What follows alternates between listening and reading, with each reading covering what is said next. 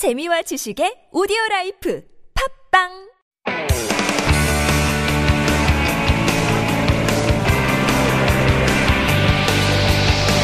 From the latest headlines to conversations about the trends and shifts that shape society at large, explore what makes living in Korea interesting with Life Abroad on TBS EFM.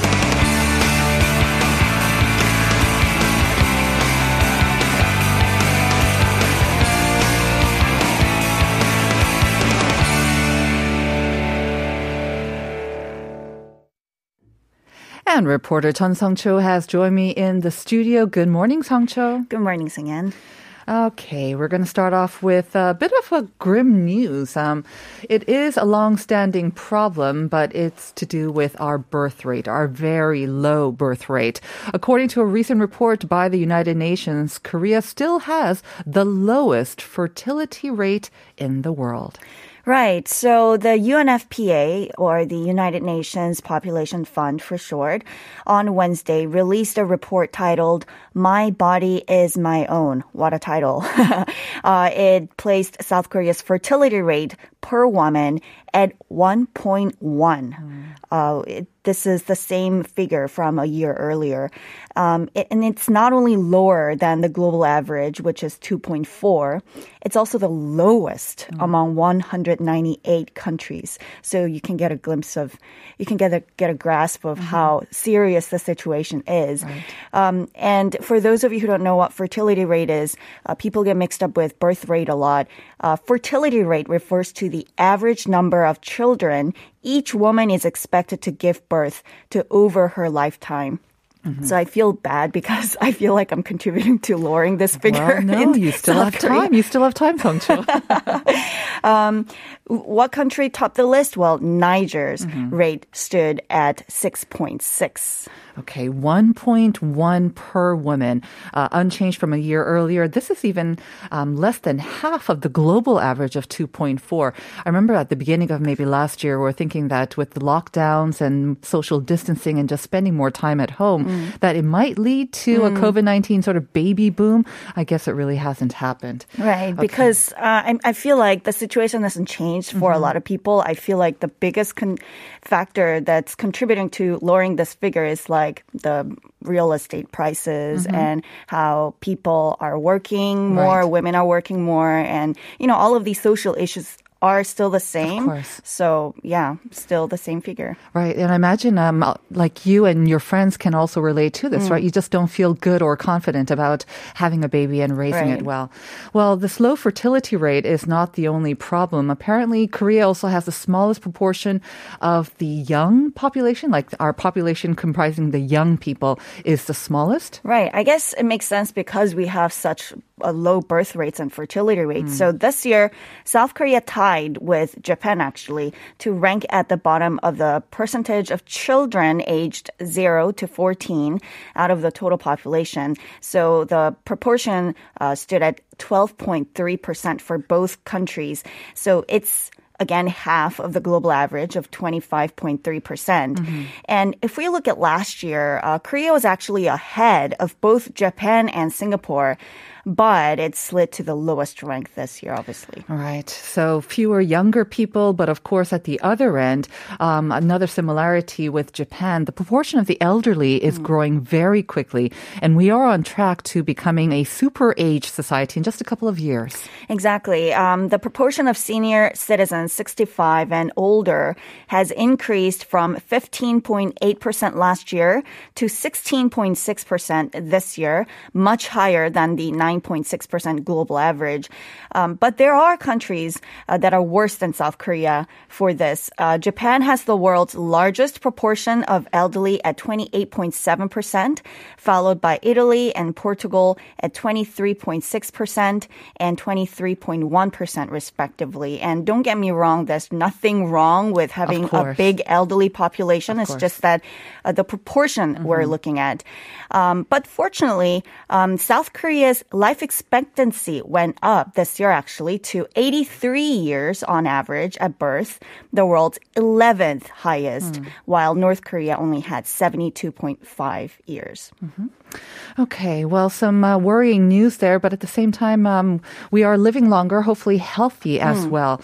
Moving on to our next item. The 100 day countdown for the Tokyo Summer Olympics began yesterday. And to mark this occasion, the Korean Sport and Olympic Committee held a media day at the National Training Center in Jincheon, which is south of Seoul. Yes, yesterday was 100 days before the opening of the Tokyo Olympics on July 23rd. Time flies because I feel like it was just yesterday It when uh, they announced that it was going to be postponed for a year due to the pandemic.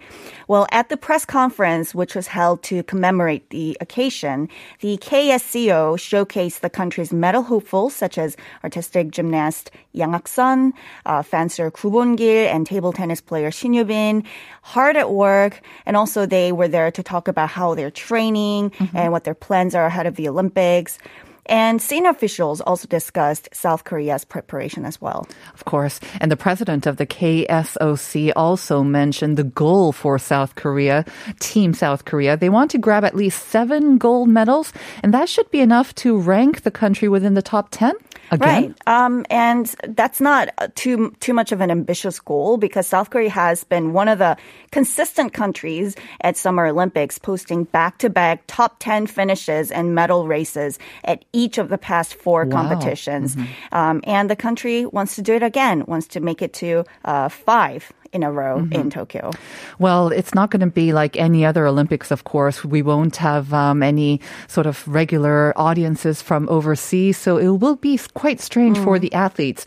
But I guess what's even more pressing for the athletes is whether they're going to be vaccinated before they make it out to Tokyo. Right. And actually, uh, Tokyo organizers and the International Olympic Committee or the IOC won't require participating athletes to be vaccinated Oh. before the competition because I think each country has different Very true. Mm-hmm. Uh, distributions of vaccines in different situations. It is recommended, though, if vaccines are available in athletes' countries. And as for South Korea, uh, KSOC President Lee Hyung-gi, uh, ex- um, excuse me, Lee Ki-heung said the government and the Korea Disease Control and Prevention Agency are trying to determine the schedule for Olympians to be vaccinated, and inoculation could begin sometime this month. Right. You want to make sure that it's done ahead so that uh, it doesn't affect their performance at the games, of course. And moving on to our last item, we know that a lot of things have moved online. Lots of things are available online, especially learning things. And this is very interesting, especially if you own a dog, maybe an unruly dog or that doesn't uh, listen to you very well, or maybe you're even thinking about getting a dog because the Seoul government has begun running online pet training classes. Yes, and it's all done on a platform called Seoul School. In Korean, it's 서울 반려동물 시민학교. Uh, the platform was created by the city government and 유기견 없는 도시, which is an organization that provides classes for training shelter dogs and they also sponsors various organizations like shelters and also organizes various events. They joined hands to help rescue dogs adjust to new homes and families on how to take care of and train their new furry comp- companions. Um, so if you plan to adopt a dog, actually, and register for the classes, you can watch dog training 101 videos, uh, which are about like 80 minute long on the platform before adoption and you can get information on what you have to prepare for like um, how you can train the dogs and then also because rescue dogs are in so much different situations. They can be uh, they can be older they, they may not be puppies so you may have to really uh, take extra time and attention to take care of the dog Right. um, and then they might, might be really scared of They might have some trust issues as Exactly, well. Okay, some special information for people trying to adopt dogs as well. That must be very useful. Right. And also after adoption, uh, you can get two private lessons via video conferencing app for customized Mm-hmm. programs. This is really great to hear. And I imagine all of these classes are free of charge, right? Yes. Okay. So, and hopefully it'll help uh, people who are maybe hesitant about adopting dogs. This is a great way to sort of hold their hands and give them the information that they need. Right. Thank I, I wish I had this before I adopted Tabagi, my rescue dog. Well, you can maybe adopt another dog if you wanted, but now you're a veteran, of course. Thank you very much, Song Cho, for those interesting updates. We'll see you next week. See you next week.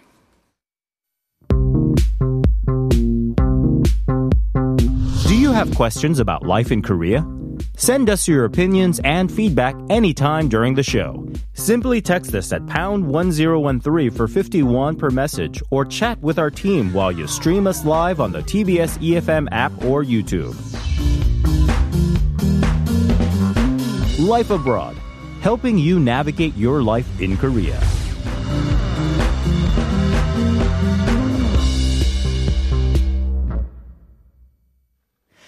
And we are back with the doctor. This is Health Insider, our weekly segment where we ask questions in, on your behalf, of course, and we have conversations about how we can stay healthy in mind, body, and spirit. And helping us to do that, of course, is Dr. David Kwok, clinical assistant professor at Soonchunhyang University Hospital. Good morning, doctor. Good morning. How are you doing? I'm okay. Just caught a little cold, but uh, Yes. uh, it's not COVID. I'm glad to hear it from that. my son, so Yes. a little bit of runny nose, but I'm okay. Um, I think a lot of people. I have a runny nose these days too because it is allergy sis- Hmm. It's uh, allergy season right now. but also the temperature differences is huge. It's So- huge. So it is a great season to get a cold or maybe suffer from cold like or COVID 19 like or Hmm. allergy symptoms. So once again, it's a great time to keep those masks on and maybe do some responsible social distancing. Right, and also Mm-hmm. get tested if you have any uh, symptoms that coincide with COVID nineteen Right. Um, I have heard from some people who are asking, are those free testing centers still available? Yes, I believe some of them are still out there. Uh, they retracted uh, a couple of them uh, Right. Mm-hmm. last month or so, but I believe there are uh, uh, a few. Uh, There are still some yeah, available, transient right? Testing Okay. sites that are still out there. Good to hear. All right. Well, we have to get started, I think, on the vaccine front because we have not been hearing a lot of good news when it comes to vaccines around the world, but especially here in Korea. We had been hoping for at least um, maybe herd immunity by November. Unfortunately, that deadline seems to be, uh, unfortunately, more and more sort of difficult to Right. keep. Um, there's talk about that we're very short on vaccines as well. Yeah. And there's frustration about the slow rollout. Where are we right now? All right, so I wanted to uh, stay as objective on this topic as, Okay. as I can. Um, so there are concerns because the, these all these different sources are reporting that we're running short on the the um, stocks of these vaccines that we were supposed to get into the country by now. Uh, but um, also the fact that the rollout of the vaccines that we already have is kind of slow. So I wanted, I wanted, let's let's start with that topic here. Okay. Um, just recently, our hospital was contacted by the government to start dispensing the vaccines for elderly people Mm-hmm. starting next week. Um, I believe that originally it was planned to start either this week or the, the week before. Okay. Um, so the rollout is kind of slow, but it's catching up. Mm-hmm. Um, up until now, I believe, uh, so t- uh, according to KDCA's um, statement, uh, up until yesterday, about 1.2 million have been inoculated. Okay. And for the population of elderly people who are above 75 years of age, um, there are about 3.5 million of them. Mm-hmm. And 2.7 million of those people have agreed to be inoculated. Okay. Meaning only 5.6% have been inoculated so far. Mm-hmm. So the rollout is slowly progressing, but it is taking place. Mm. Right. Uh, it is. It probably will speed up starting next week, as as we can see, the government is trying to expand the, their vaccine facilities. Mm-hmm. Um, so it may speed up. But are we really running short of the vaccines Right. currently? That is not entirely true because um, at this point, I believe we have about um, uh, 3.4 million worth of shots, out of which we have inoculated 1.2. So there should be still about 2 million or so uh, stocks available that we can still be dispensing to all these appropriate um, age groups and certain sectors of uh, the society.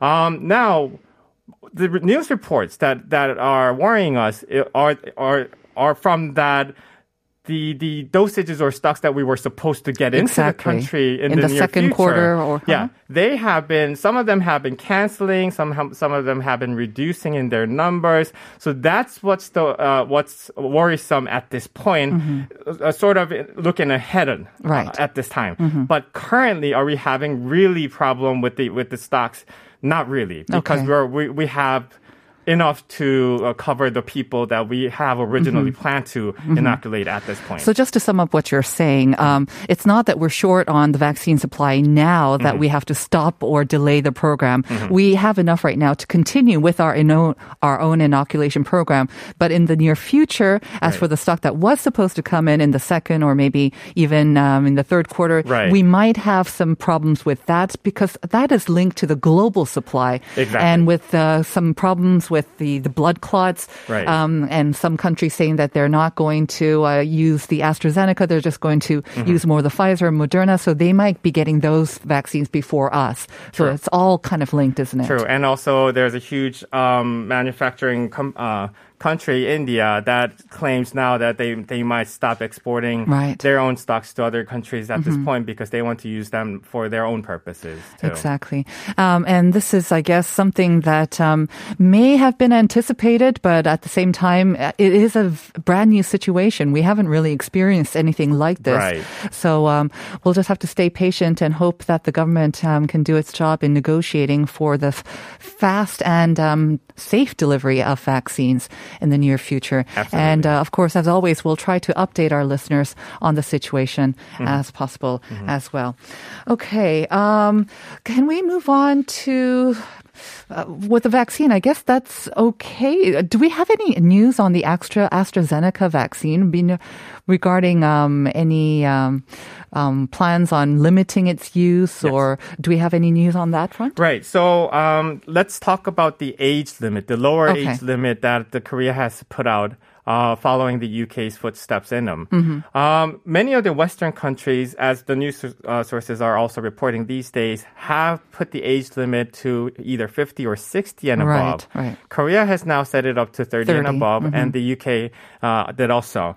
Um, and I wanted to get into that just a little bit here, very slightly. Um, be, it's because uh, there's a risk and benefit calculation, and within this calculation, they factor in how what sort of death rate and mortality these certain age groups can get from the disease itself Right.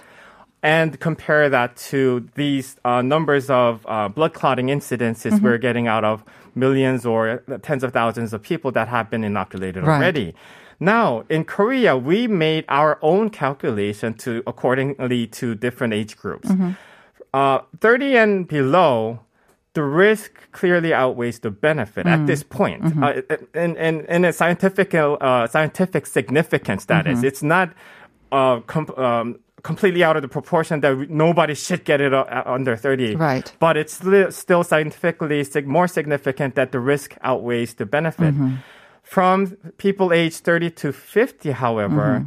It's sort of a gray area. Mm-hmm. If we look at it the most conservative way, the risk is still larger than the benefit. But if we look at it in a more realistic way, the benefits outweighs the risk. So it's sort of in the middle. We may or may not decide to inoculate them with AstraZeneca. Mm-hmm. For anybody 60 and above, as we know, the mortality rate, the severity of COVID-19 grows exponentially for those age groups. So the benefit will outweigh so much more than the risk for those age groups. So all these Western countries, they follow the very uh, similar calculations because their population, the composition of them would be very similar to ours. Right. Maybe their genetic predisposition could be a little bit different, but it's very similar. So they have made their uh, most conservative decision to have them only 50 and above or 60 and above. Right.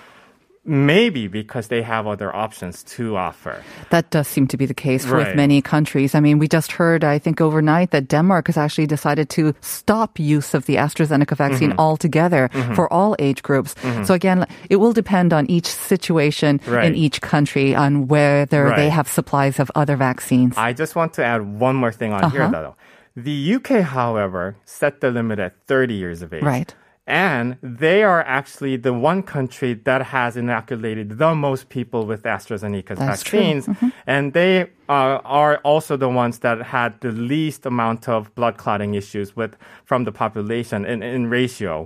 So, um, or well, it's so it really will depend on the country's own situation Right. The blood clotting uh, cases and whatnot. So But I think it's a very valid point that you point out. I mean, we hear so many things about how this country is now limiting use or Right. stopping use of the AstraZeneca, but in the country where they have been rolling out the AstraZeneca the most, Yes. the least amount of problems maybe in a way, Yes. and they're following the same guidelines as us for now. Anyways. Exactly. Okay, very good to hear. Let's move on to some other news that may hit home, especially for us living here in the capital. With the new mayor, he has um, basically hit the ground running, and he initiated kind of um, uh, a review, I guess, of social distancing measures for the capital. And as part of that, it seems to be a central role will be played by these rapid test kits. And there is some debate and some maybe discrepancy and some negotiating between the local and central governments. Yeah. But I wanted to ask about your opinion about this, um, especially given the current situation where the numbers are again Right. kind of going up. Um, What is your opinion of these rapid test kits? So let me let me begin by stating uh, more of an objective opinion of mine on this issue. Okay. There is a huge misunderstanding by the media what's really going on with this rapid kits. Okay. Because the rapid kits are already out there being used by the government, especially at these uh, transient uh, screening sites. They have already begun began um, start uh, using these rapid kits on pe- uh, people uh, because they are quick to use and the, the results come back really quickly Within 30 minutes or so, wi- right? Within Right. even actually 30 seconds in, in, in my personal experience. But uh, let's make sure these kits are not being used to actually confirm a case. And I want to get into the scientific uh, reasoning behind this. Okay. Um, and I believe that's the, the biggest misunderstanding people are having Okay. on this. So, um, there is a uh, term called sensitivity and specificity. Okay. And these two, two should be balanced, uh, mostly reaching 100% for a testing kit. Sensitivity is a kit's ability to pick out uh, a positive from a person who actually has the disease. Right. Specificity, on the other hand, is being able to pick out negativity from a person who doesn't have a disease. Uh-huh. So yes, it's it's very scientific terms, but in very simpler terms, higher the sim- uh, sensitivity, better it would be used in screening purposes. Higher the specificity purpose, uh, uh, uh, specificity, uh, better it would be using for a very specific disease. Okay. All right. So in this case, COVID 19 is a very gruesome disease that causes a lot of deaths. For screening purposes, uh, right, but rapid kits, rapid kits currently at this state are scientifically proven to have very low sensitivity. Uh-huh. Meaning it has great possibility and probability actually to cause false negatives. Right. That means that a person might have it but have low levels of the virus and therefore it doesn't come out as positive. But not even low levels of virus. Even if the person has strong levels of virus, I it just see. may not detect Okay. Mm-hmm. it. Right. So this rapid kits cannot be used for screening purposes. Right. So the, the next question would be, where can it be used?